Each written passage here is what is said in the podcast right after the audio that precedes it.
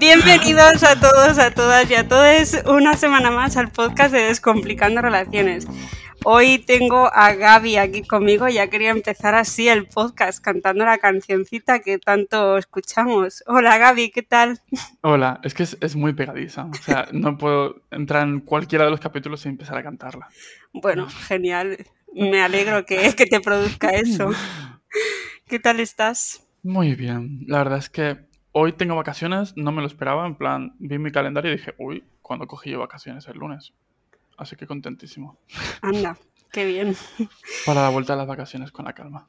Sí, eso es, poquito a poco. ¿Cómo estás vos? Yo muy bien, gracias. También un poco volviendo a, la realidad. De vacaciones, ¿no? Sí, de las vacaciones, eso es. Y del camino de Santiago hace poco. Sí, eso es. Sí, sí. Un mesecito caminando y volver es como, uff, se hace, se hace raro. Y muy bonito tiene que ser. Sí, súper, os lo recomiendo. bueno, Gaby, cuéntanos quién eres. Cuéntanos, Gaby, quién, quién soy. soy Gaby. Hace poco escribí, o sea, decidí que me llamaría Gaby Dom Waves en Instagram. Y nada, soy un chico blanco, socializado como hetero, aunque no lo soy, argentino que vive en España desde hace 17 años. Y una, algo que me pareció muy bonito de escuchar tus, tus podcasts y ver a la gente presentándose es darse cuenta de cómo se presenta la gente. Muchas veces, no sé si os habéis dado cuenta, los hombres cuando se presentan directamente empiezan como, me llamo Jorge, soy ingeniero y hago no sé qué. Y, y, como muchas veces profesionalizan su, su existencia, ¿no? Se, se, enfoca en el trabajo. Así que nada, eso. Soy Gaby, me gusta dar la chapa. Muy bien. ¿Y por qué Gaby Dom Waves? el DOM es porque yo creo que un poco por el... Quería hablar de BDSM en, Instagram, quiero hablar de BDSM en Instagram, y un poco porque tiene gancho, pero realmente soy Switch. Lo que pasa es que mucha gente no sabe lo que es Switch. Y Waves, sinceramente, por marketing. Estuve preguntando y un amigo me dijo, prueba con Waves. Y yo, Gaby Waves, me gusta. Pero sí, un poco por gancho. Vale, vale. Y para la gente que no esté socializada con el tema de BDSM, ¿qué es DOM? ¿Qué sería DOM y qué sería Switch? Pues realmente la gente creo que tiene como una concepción bastante errónea sobre lo que es el BDSM. Lo primero que piensan es que son prácticas muy duras o de mucha intensidad y luego eso, muy asociadas a una persona DOM violenta y una persona sumisa, ¿no? Y realmente no. Switch, Dom y Sub son tres roles en el BDSM que se caracterizan sobre todo por la energía. Siempre que hables con una persona que esté muy metida en el BDSM, siempre te va a decir que la, lo que caracteriza a cada rol es la energía con la que interactúa, con la que exterioriza y que transmite. Y Dom es una persona que tiene una energía mucho más tranquila, dominante, que se impone un poco más. Y la Switch es que tiene las dos, la sub y la dom, en función del momento, de la persona, de cómo se sienta. Vale, genial. Vale, pues volveremos a este tema después, pero antes eh, la pregunta que suelo hacer casi siempre es eh, cómo te diste cuenta tú de que te querías relacionar de una forma no monógama. Vale. yo realmente y, lo estuve pensando hoy. muchas veces se habla de cómo salimos del armario, ¿no? Cómo salimos del armario poliamoroso. Yo siento que no salí del armario poliamoroso con, con familias y amigos, en plan, se quedó de una manera súper natural, sino que salí conmigo mismo. O sea, conmigo mismo fue, el proceso fue, estas eran relaciones monógamas en las que yo sentía que algo no iba bien, no entendía el qué, o sea, me sentía mal, me sentía incómodo, nunca terminaba de entender qué era. Y con, mi pareja actual, antes éramos monógamos, tuve el enorme privilegio de poder acceder a las no, a las monogamias de una manera súper gradual con mi pareja y lo fuimos probando poco a poco. plan, dijimos, vale, vamos a probar esto. Vamos a ver cómo nos sentimos, vamos a ver si esta es la forma en la que queremos vincular con las personas y poco a poco fuimos como experimentando, dándonos cuenta de que estábamos cómodos, de que nos gustaba, de que no se sudaba de construir muchas cosas y evidentemente de que generaba celos que gestionábamos. Pero yo creo que el mayor, perdón, dime. No, no, dime, dime. Yo creo que el, darme cuenta fue conmigo mismo. O sea, teníamos una relación abierta y dijimos, hostia, a mí me gusta cuidar a las personas, me gusta pasar mucho tiempo con las personas, me gusta que sea responsabilidad efectiva, me gusta crear vínculos. Y fui yo el que dije, hostia, esto no es una relación abierta. Gaby, date cuenta, esto es poliamor. Y fue como un poco salir conmigo mismo.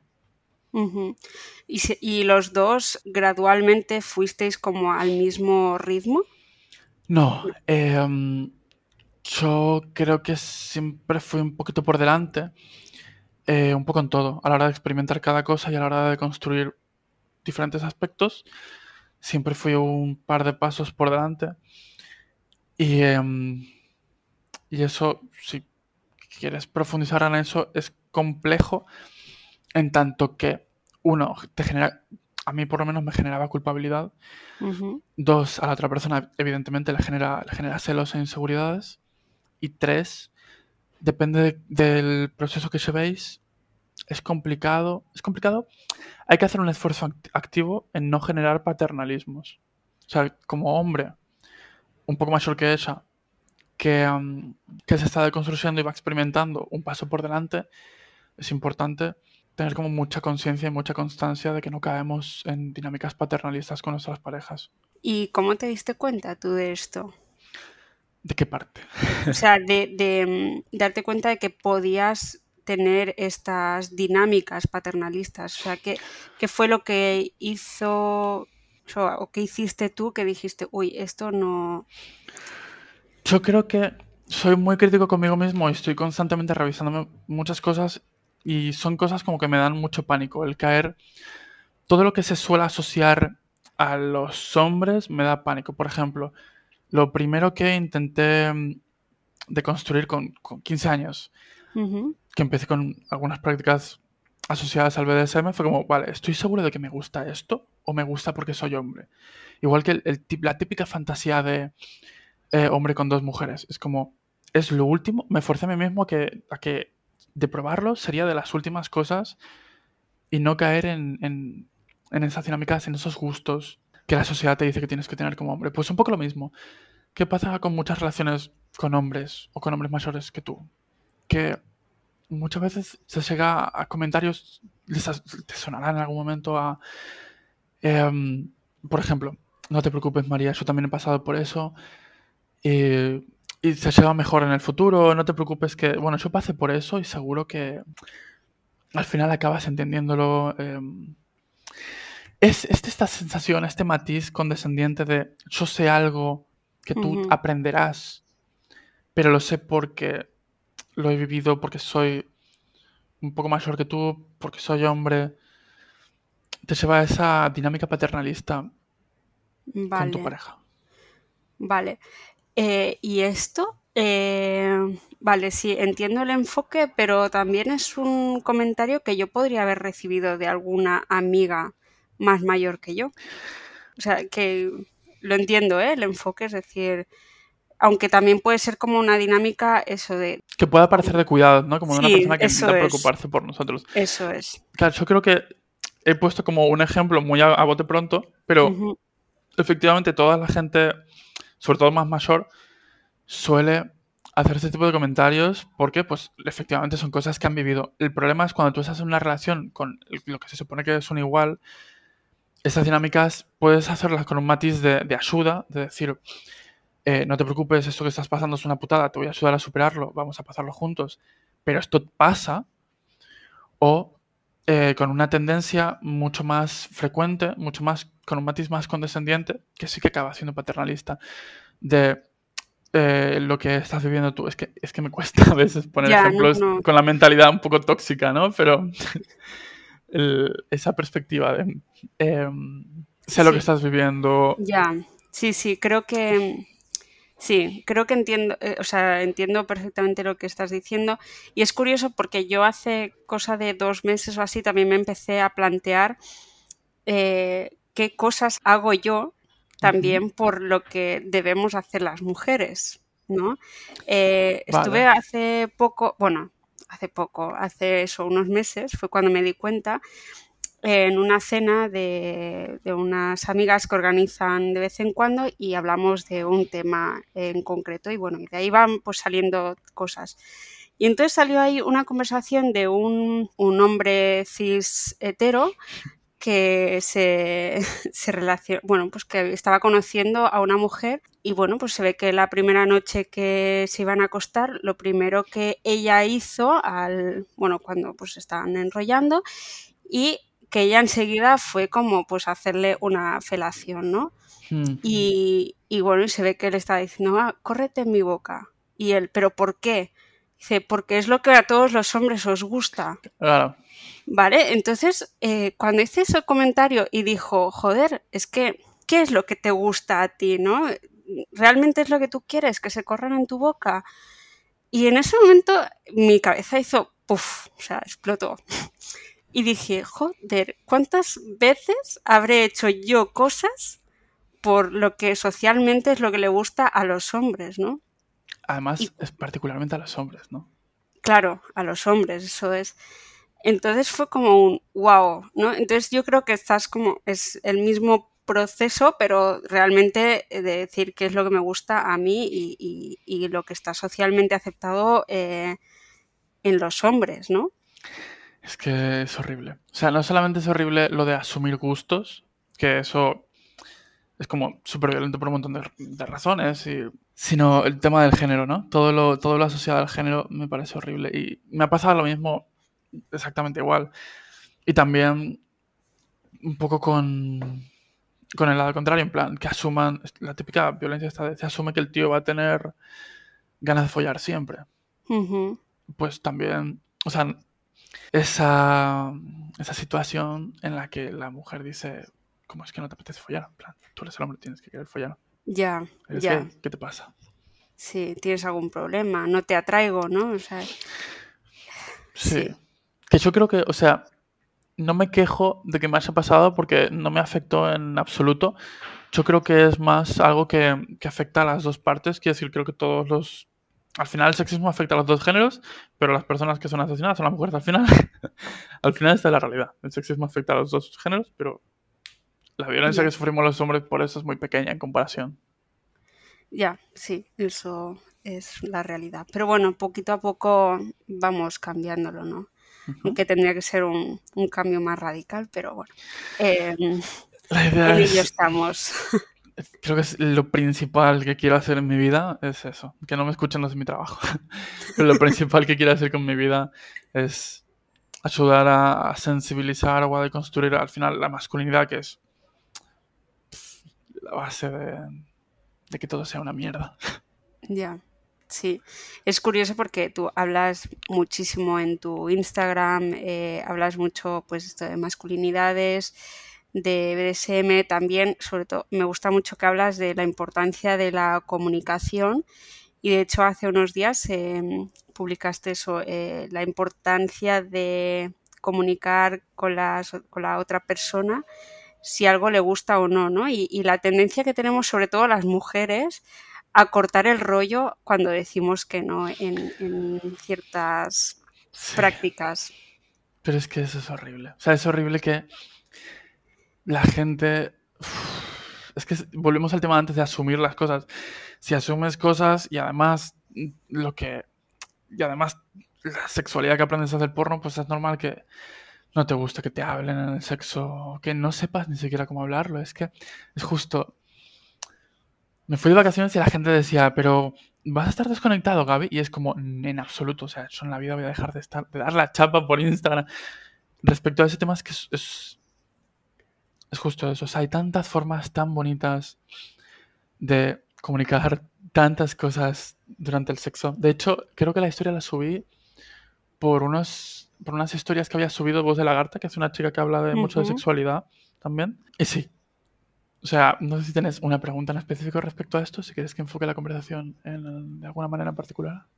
Eh, no, en realidad eh, eso. Mm, ponías también, eh, creo que es en la misma historia, no, no, estoy, no estoy muy segura, pero también hablabas sobre unas dinámicas que se asumen en, corrígeme si, me estoy yendo por, otra rama. ¿eh? Eh, hablabas de unas dinámicas de Brad y Brad Tamer. Eh, dime si es de la misma historia, si va relacionado o no, porque estoy un poco perdida. y... Creo que está muy relacionado, o sea, creo que todos, todos, todos los temas están relacionados. O sea, si te vas a privilegios, si te vas a masculinidades, como si te vas a, BDSM, comunicación y dentro de BDSM, dinámicas y Brad Tamer, todo, todo, todo está relacionado. ¿Qué pasa? Si yo asumo lo que te gusta, el sexo siempre va a ser una cagada. Pero cuanto más, cuanto más intensidad tenga la práctica, cuanto más te metes en dinámicas BDSM, o cuanto más experimentemos, al final es lo mismo. Hace falta más comunicación, cuanto menos comunicación, mayor la cagada. Y hay muchísimas formas de, de comunicarse realmente, incluso adaptándose a personas a las que les cuesta comunicarse. Por ejemplo, hay personas que no pueden hablar. Incluso mujeres a las que les gusta comunicar sus gustos, durante el sexo les cuesta. Pues hay un montón de herramientas. Por ejemplo, hay una cosa muy común muy rápido y fácil de usar, que es el semáforo. No sé si te suena. No, a ver. Pues el semáforo es verde, amarillo y rojo. Estás en una práctica, sea de intensidad o no de intensidad, y si la persona te dice verde, es como, sigue, sigue que me está gustando, o sigue más con más intensidad, o sigue igual.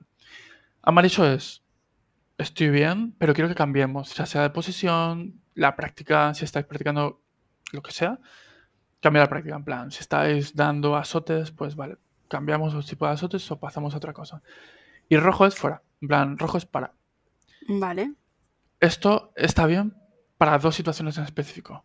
Para las personas que les cuesta comunicarse y tener una comunicación oral fluida durante el sexo. Y personas dentro de las dinámicas Brad Tamer sobre todo, a las que les gusta em, decir palabras como no y para como parte del juego. Por ejemplo, eh, a, mí, a mí me costó mucho adaptarme a esto porque a mí si me decías no para, cortaba automáticamente. Pero no solamente es que cortaba, me ponía de pie y se me bajaba. Pero no porque me cortases el rollo, sino porque es como automáticamente modo cuidados. Has dicho para, vale, para. ¿Qué pasa? ¿Necesitas algo? ¿Qué necesitas? pero hay gente que, pues hay veces que, la persona te dice para, para, y tú paras, y la persona te dice sigue, y tú no. o sea, esto hay que hablarlo previamente y tengo que saber previamente el tipo de comunicación que necesitas. En estos casos es muy útil el semáforo, por ejemplo. Vale. Vale, y mm, para que la gente lo entienda, es decir, ¿cómo defines tú cuáles son los gustos que tú tienes dentro del BDSM si tú eh, no lo has probado nunca? Es decir, yo como persona vainilla que soy, em, ¿cómo voy a saber? O sea, me vas a decir, vale, probándolo, ¿no? Pero, ¿no? O sea, sí, perdón. ¿Cómo funciona entonces? Es que yo, mira, yo opino, como, hay mucha gente que dice la heterosexualidad completa no existe, todos somos bisexuales. O la monogamia consciente existe, pero nadie es monógamo al 100%. Todos somos poliamorosos en cierta medida. Al final, si tienes vínculos afectivos con tus amigos, pues eh, conceptualmente eres poliamoroso, ¿no? Pues yo opino lo mismo con el BDSM. Creo que a todos nos gusta el BDSM, solo que algunos más o menos, o no lo saben, o tienen tabús. Así que, ¿cómo me gusta hacerlo a mí? A mí personalmente, yo es que muchas veces soy un poco, poco orgánico. O sea, a mí me gusta mucho que todo sea lo más organizado y esquematizado posible, incluso la gestión de los celos, todo es como lo más sentarse, hablar y conceptualizar. Pues con el BDSM y con el sexo es lo mismo. Por ejemplo, si yo tuviera una cita contigo, nos sentaríamos a hablar y dos cosas súper importantes. Bueno, la primera cosa súper importante es, súper importante también para los hombres, ser conscientes de que el 99% de las mujeres no han tenido una conversación con un hombre respecto a sexo sin ser sexualizada. Así que da mucho placer y mucha felicidad y mucha tranquilidad poder tener una conversación más conceptualizada sobre sexo o incluso sobre mis gustos sin sexualizarte, sino disfrutando de la propia conversación. Una vez mm, sabido esto, una cosa que se puede hacer que a mí me encanta es nos sentamos en un bar y te saco el test BDSM, que es la página de bdsmtest.org y es súper guay. ¿Por qué? La gente lo ve de una forma súper dicotómica, en plan, o eres sub, o eres dom, o si te gusta que te manden, también te gustará que te peguen, o te gustará un... Al final lo mismo que todo, ¿no? Si eres tío, te gusta que te coman la polla, ¿no? Pues con el mm. BDSM, desde fuera, desde el desconocimiento, pasa lo mismo. Si eres dom, te gusta pegar. No. Realmente el test, por ejemplo, a mí lo que me gusta es que te, te saca unos 14 valores. O sea, es un test que te da respuestas cualitativas cada una organizada cuantitativamente. ¿Qué significa esto? El test, por ejemplo, te puede dar eh, valores de dominación y sumisión, luego de degradí y degrader, que es eh, la humillación, ser humillado o que tú mismo. Vale. Sadomasoquismo, en plan, cuánto de sado y cuánto de masoquista. Y no asumes tú. O sea, yo no voy a asumir que porque te guste X te guste Y. Por ejemplo, una cosa que me encanta del test, y es una forma muy guay de aprender las cosas, y me ha pasado un montón de veces, yo tengo una cita, hacemos el test, y a la persona le sale eh, un valor X, y yo te digo, ¿te gusta esto? Y tú me dices, sí, porque lo he probado. Y te digo, vale. Mm, ¿Y te gusta esto otro? Y tú me dices, uy, pues no lo había probado nunca, pero creo que me llama la atención. Porque absolutamente todas, todas las prácticas que existen en el sexo pueden ser categorizadas dentro de esos roles que te da el test que existen dentro del BDSM. Pero, un, por ejemplo, incluso la forma de pegarte. La forma de pegarte puede ser, eh, la forma de recibir el golpe puede ser muy masoquista, puede tener una dinámica más brat, puede tener una dinámica más slave, puede tener una dinámica más eh, de humillación, de degradí. Wow. Claro. Mm, madre mía. Y ayuda mucho a orientarse en los gustos, a prever cosas, a saber qué, saber qué no te va a gustar. Ayuda mucho a definir límites también. Es súper importante. Y como, imagínate que tú y yo estamos en una cita y, yo te digo, no, no quiero hacer ese test porque yo no quiero eh, tener prácticas de, ese tipo. Eh, ¿Para ti sería un impedimento? No, en absoluto. Y eso es algo que me pasa, la verdad. mucha gente que sabe que a mí me gusta el BDSM, muchas veces sienten como mucha... Se sienten, sienten como inseguridades o sienten miedos y dicen, hostia, es que no vas a disfrutar conmigo. Claro. Y yo siempre pongo, de hecho hace poco se volvió viral eh, una entrevista de Noemi Casquet en la que decía que hace siete años había practicado, había comido comida con cocinada con semen, ¿no? Y mucha gente dijo, hostia, esta mujer no se conforma con nada que no sea raro, en plan. Pues es algo parecido.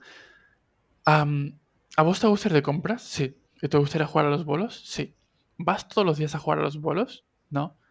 Y estoy seguro de que tenés amigos con los que vas a jugar a los bolos y gente con la que preferís pues irte de paseo. Pues esto es lo mismo. Yo no me aburro en absoluto de tener sexo vainilla y respeto de forma completamente a quien decide tener solamente sexo vainilla. Solo que, pues, hay, evidentemente, hay veces que me apetece un tipo de prácticas u otras. Imagínate que ahora me apetece prácticas de intensidad y a ti no te gustan, pues no las voy a tener contigo. claro. Claro. Pero al final es lo de siempre. Yo creo que el, único problema y el principal problema con, con el BDSM es asumir cosas. O sea, dos partes. Una, asumir cosas y otra es em, los roles de género patriarcales y el, que va un poco de la mano con asumir cosas. El show hombre dominante. Claro, es que eh, luego esto también, ¿no has pensado que esto puede ser que tú lo pienses así? Yo te lo digo porque me he encontrado con casos, ¿eh? Que, pero que a otros chicos como... Ay, ¿cómo decirlo? Es que eh, a mí me ha pasado cuando he tenido relaciones con hombres que el sexo siempre tiene que ser de la misma forma.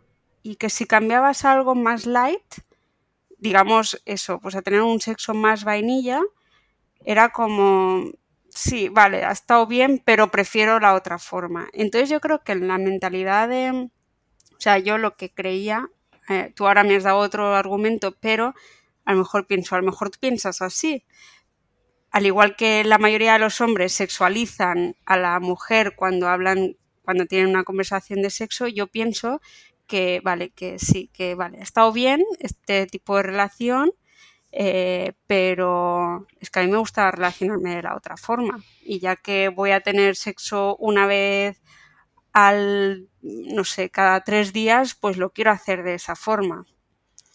Y entonces no me vale tener sexo vainilla, ¿no? Hmm. No sé cómo lo ves. Yo, a ver, Mm, eso creo que dependerá de cada persona. hay gente, hay gente que sí que le gusta que todas sus prácticas sexuales sean BDSM, con una carga muy alta de, nivel energético BDSM. la mayoría de personas que conozco también del, sector les gusta tener sexo vainilla. Sí que hay un grupo muy grande que no se excitan si la práctica no es BDSM, pero no les excita necesariamente que siempre sea eh, la intensidad, sino a nivel energético.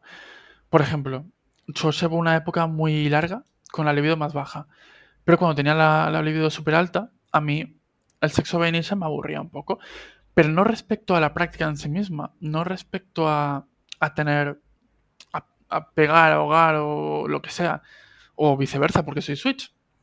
Y de hecho mis gustos son los mismos, tanto en DOM como en, como en Sub, mi parte Switch es igual.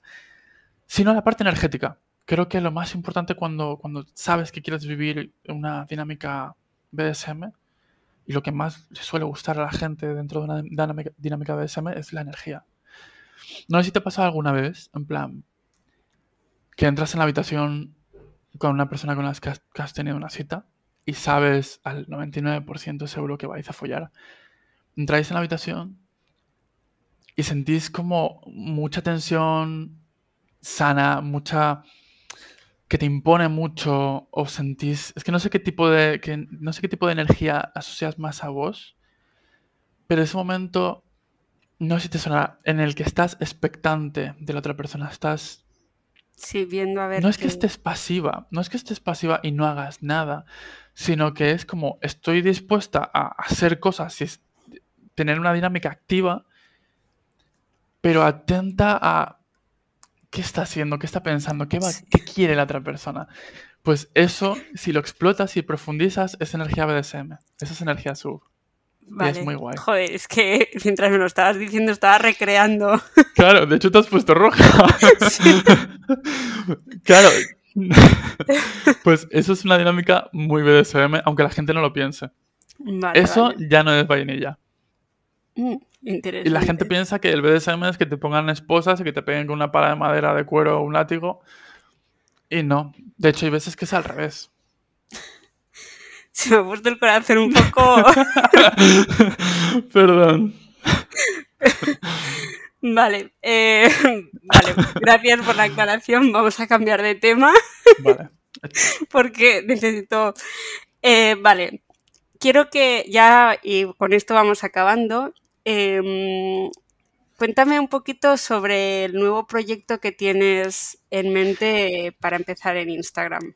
Dios mío. O sea, yo empecé a, Vale, hace un año y medio, hace casi dos años, me peleé con mi núcleo familiar de una manera súper hardcore. Me distancié de todo mi núcleo familiar, los tengo bloqueados de todas las redes sociales y para mí fue algo bastante duro. Era muy feliz cuando todo iba bien, pero decidí que, que no me rentaba en absoluto y me distancié de todos. y al momento, al día siguiente, empezó en mí un crecimiento súper rápido y súper fuerte de deconstrucción y de sensibilización en, diferentes aspectos. O sea, género, masculinidad va de la mano. Em, estoy, estoy, intento leer mucho sobre privilegios y sobre em, transfeminismo. ¿Qué pasa? Bueno, y tenemos el grupo en Valencia de, de Poliamor Valencia y Sí, en la que yo estoy ahí infiltrada, pero no vivo en Valencia. Pero bueno, yo espero algún día poder ir a Valencia y poder conocer a todos. Te haremos una pedazo de fiesta cuando vengas. Pues, con todo esto, y con, con la deconstrucción, empecé a tener, empecé a ver muchas situaciones en las que sentía como mucha rabia, mucha impotencia. Veía muchas dinámicas en los hombres y me hervía la sangre también el, trabajo de perder la culpa y darme cuenta de que la culpa es el peor enemigo en el proceso de cambiar mis errores también. Y dije, es que no puedo, no puedo vivir en un mundo así y no hacer nada y dedicarme a trabajar y vivir la vida como si todo fuera eh, repipi chupi guay. No, no, no. Y dije, de una forma u otra tengo que empezar a hacer algo. O sea, lo que sea, hablar, visibilizar sobre privilegios, visibilizar sobre todo esto. Y, es lo que intento hacer en Instagram y el proyecto va a ir absolutamente de eso, de, construcción de masculinidades, de sensibilización sobre privilegios que al final es un poco eso, o sea, es que cada día que salgo a la calle, cada día veo cómo se me trata por ser hombre, hombre blanco, heterosis. O sea, no soy hetero, pero se me visibiliza como hetero. y, todo. O sea, es algo que me, que me cabrea infinito. Cada vez. O sea, el, trato que recibo me, me, toca los cojones. Y, y no podía no hacer nada. ¿Y cuándo vamos a poder ver este proyecto? Está muy, muy, muy, muy cerca. O sea, hice una sesión de fotos con una fotógrafa increíble, súper guay. Estamos trabajando con un montón de cositas terminadas. estamos terminándolo. Y tengo preparados un montón de temas, tanto para posts como para reels, para todo. Tengo muchas, muchas ganas. Qué guay. Bueno, puede ser que cuando salga este podcast ya esté. ya lo hayas lanzado. ¿Quién sabe? Muy bien, pues, pues esperemos que sí, que podamos ver todo tu contenido acerca de esto. Muchas gracias. A ti. Muchas gracias por escucharme. A ti por, por dar tu voz, por alzar tu voz y, y espero que estés un poquito menos nervioso. En absoluto, en absoluto. Me preocupa cómo haya vocalizado, porque sí que es verdad que vocalizo como el culo. Pero aparte de eso, todo bien. ¿Qué va, qué va? Eso es algo que tienes tú en tu, en tu cabeza de verdad. Pues bueno, Gaby, pues vamos terminando por aquí. Millones de gracias por todo. Eh, he aprendido un montón. Me has conseguido excitar. Cualquier pregunta vos hablando por Instagram y te ayudo a resolver. Vale, perfecto. Y, y, bueno, y mucha suerte en tu nuevo proyecto. Muchas gracias. Espero volver a verte. Sí, seguro. Espero que sea en persona la próxima vez. Eso también. Eso va a ser muy guay. Sí, sí, sí. Pues bueno, Gaby, un besito muy grande. Cuídate mucho. Chao. Chao. Y ahora os dejamos con la pregunta del policonsultorio. Hola, Clau, ¿qué tal? Hola, María. Muy bien. Aquí otra vez. ¿Preparada para la pregunta de esta semana? Sí, dale. Venga. Vale, esta pregunta la hace Manu y dice, ¿hasta qué punto es razonable que en una terapia se recomiende el contacto cero durante el periodo de duelo al romperse un vínculo? Y si esa recomendación se hace desde un sesgo monógamo de él o la profesional que, se, que realiza la terapia.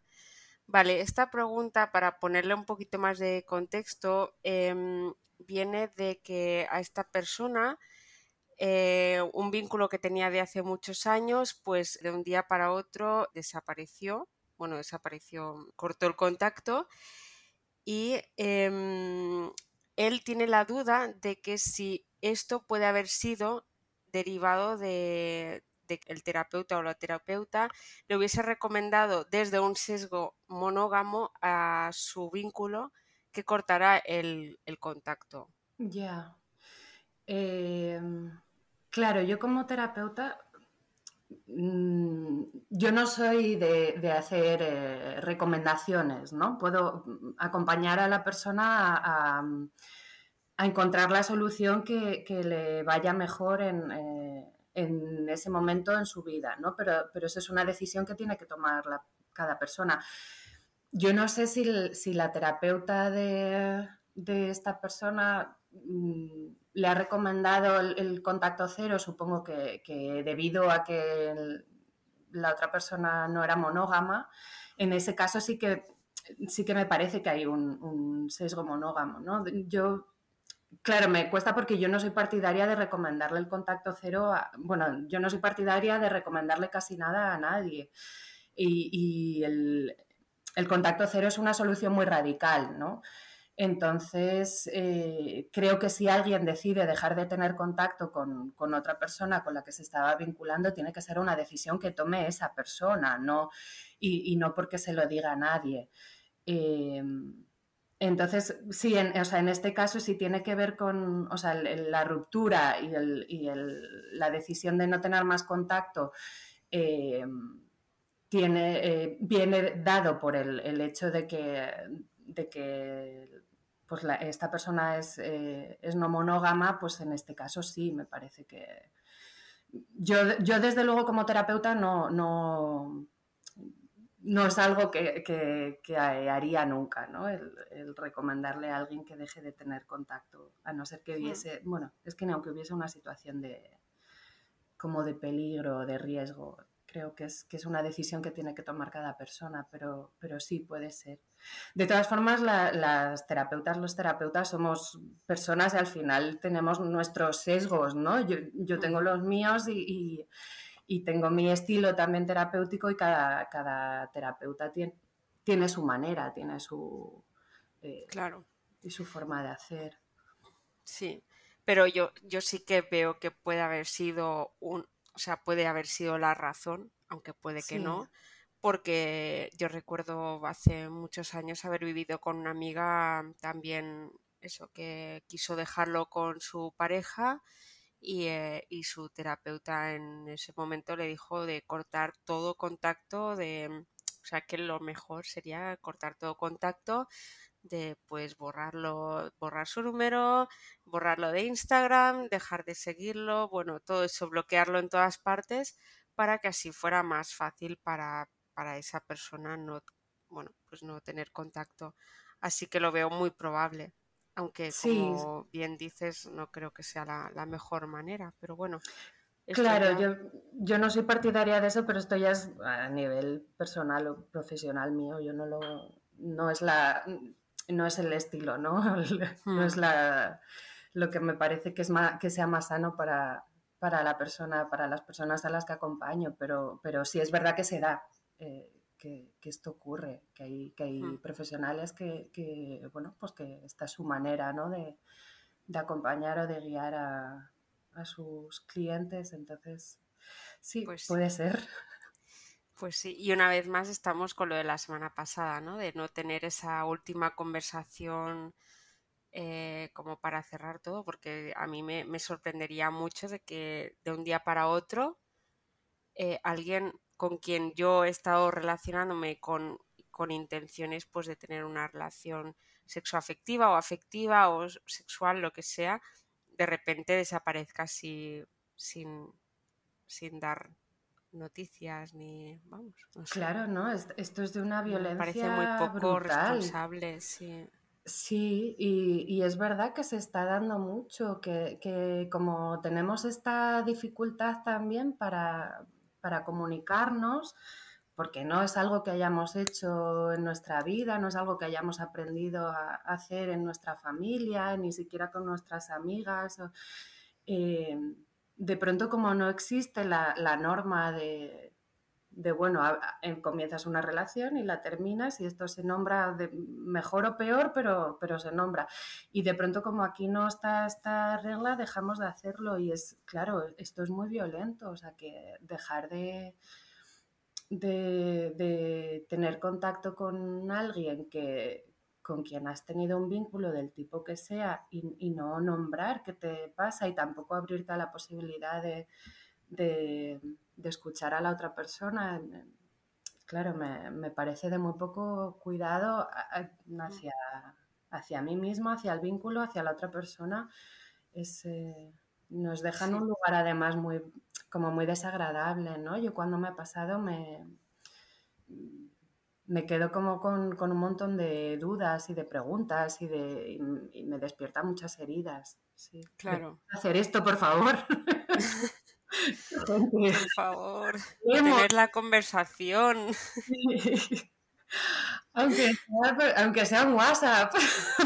Sí, sí, aunque me dejéis por WhatsApp, dejarme. No me dejéis ahí en la incertidumbre. En el aire, sin ninguna información. Mándame un WhatsApp de te dejo, punto. Ya está. Bloquear, pero por lo menos. No me quedo una semana pensando contestará en algún, bueno, una semana o un mes pensando contestará en algún momento o ha desaparecido de verdad para siempre. Ya, ya, ya. Bueno, pues, pues sí, pues mm, qué mal que tengamos que todavía estar, ¿no? Como los niños pequeños de, por favor, haz un, ¿no? Da una respuesta o sé un poco coherente contigo mismo, no sé. En sí, es que estamos en pañales, ¿eh? sí, sí, totalmente, totalmente. Estamos en el, en el parvulitos de, las no monogamias. Sí, totalmente. Es que. Y, yo digo parvulitos porque sé hablar, porque si no todavía estoy ahí que me tienen que dar el biberón y. y cambiarnos los pañales.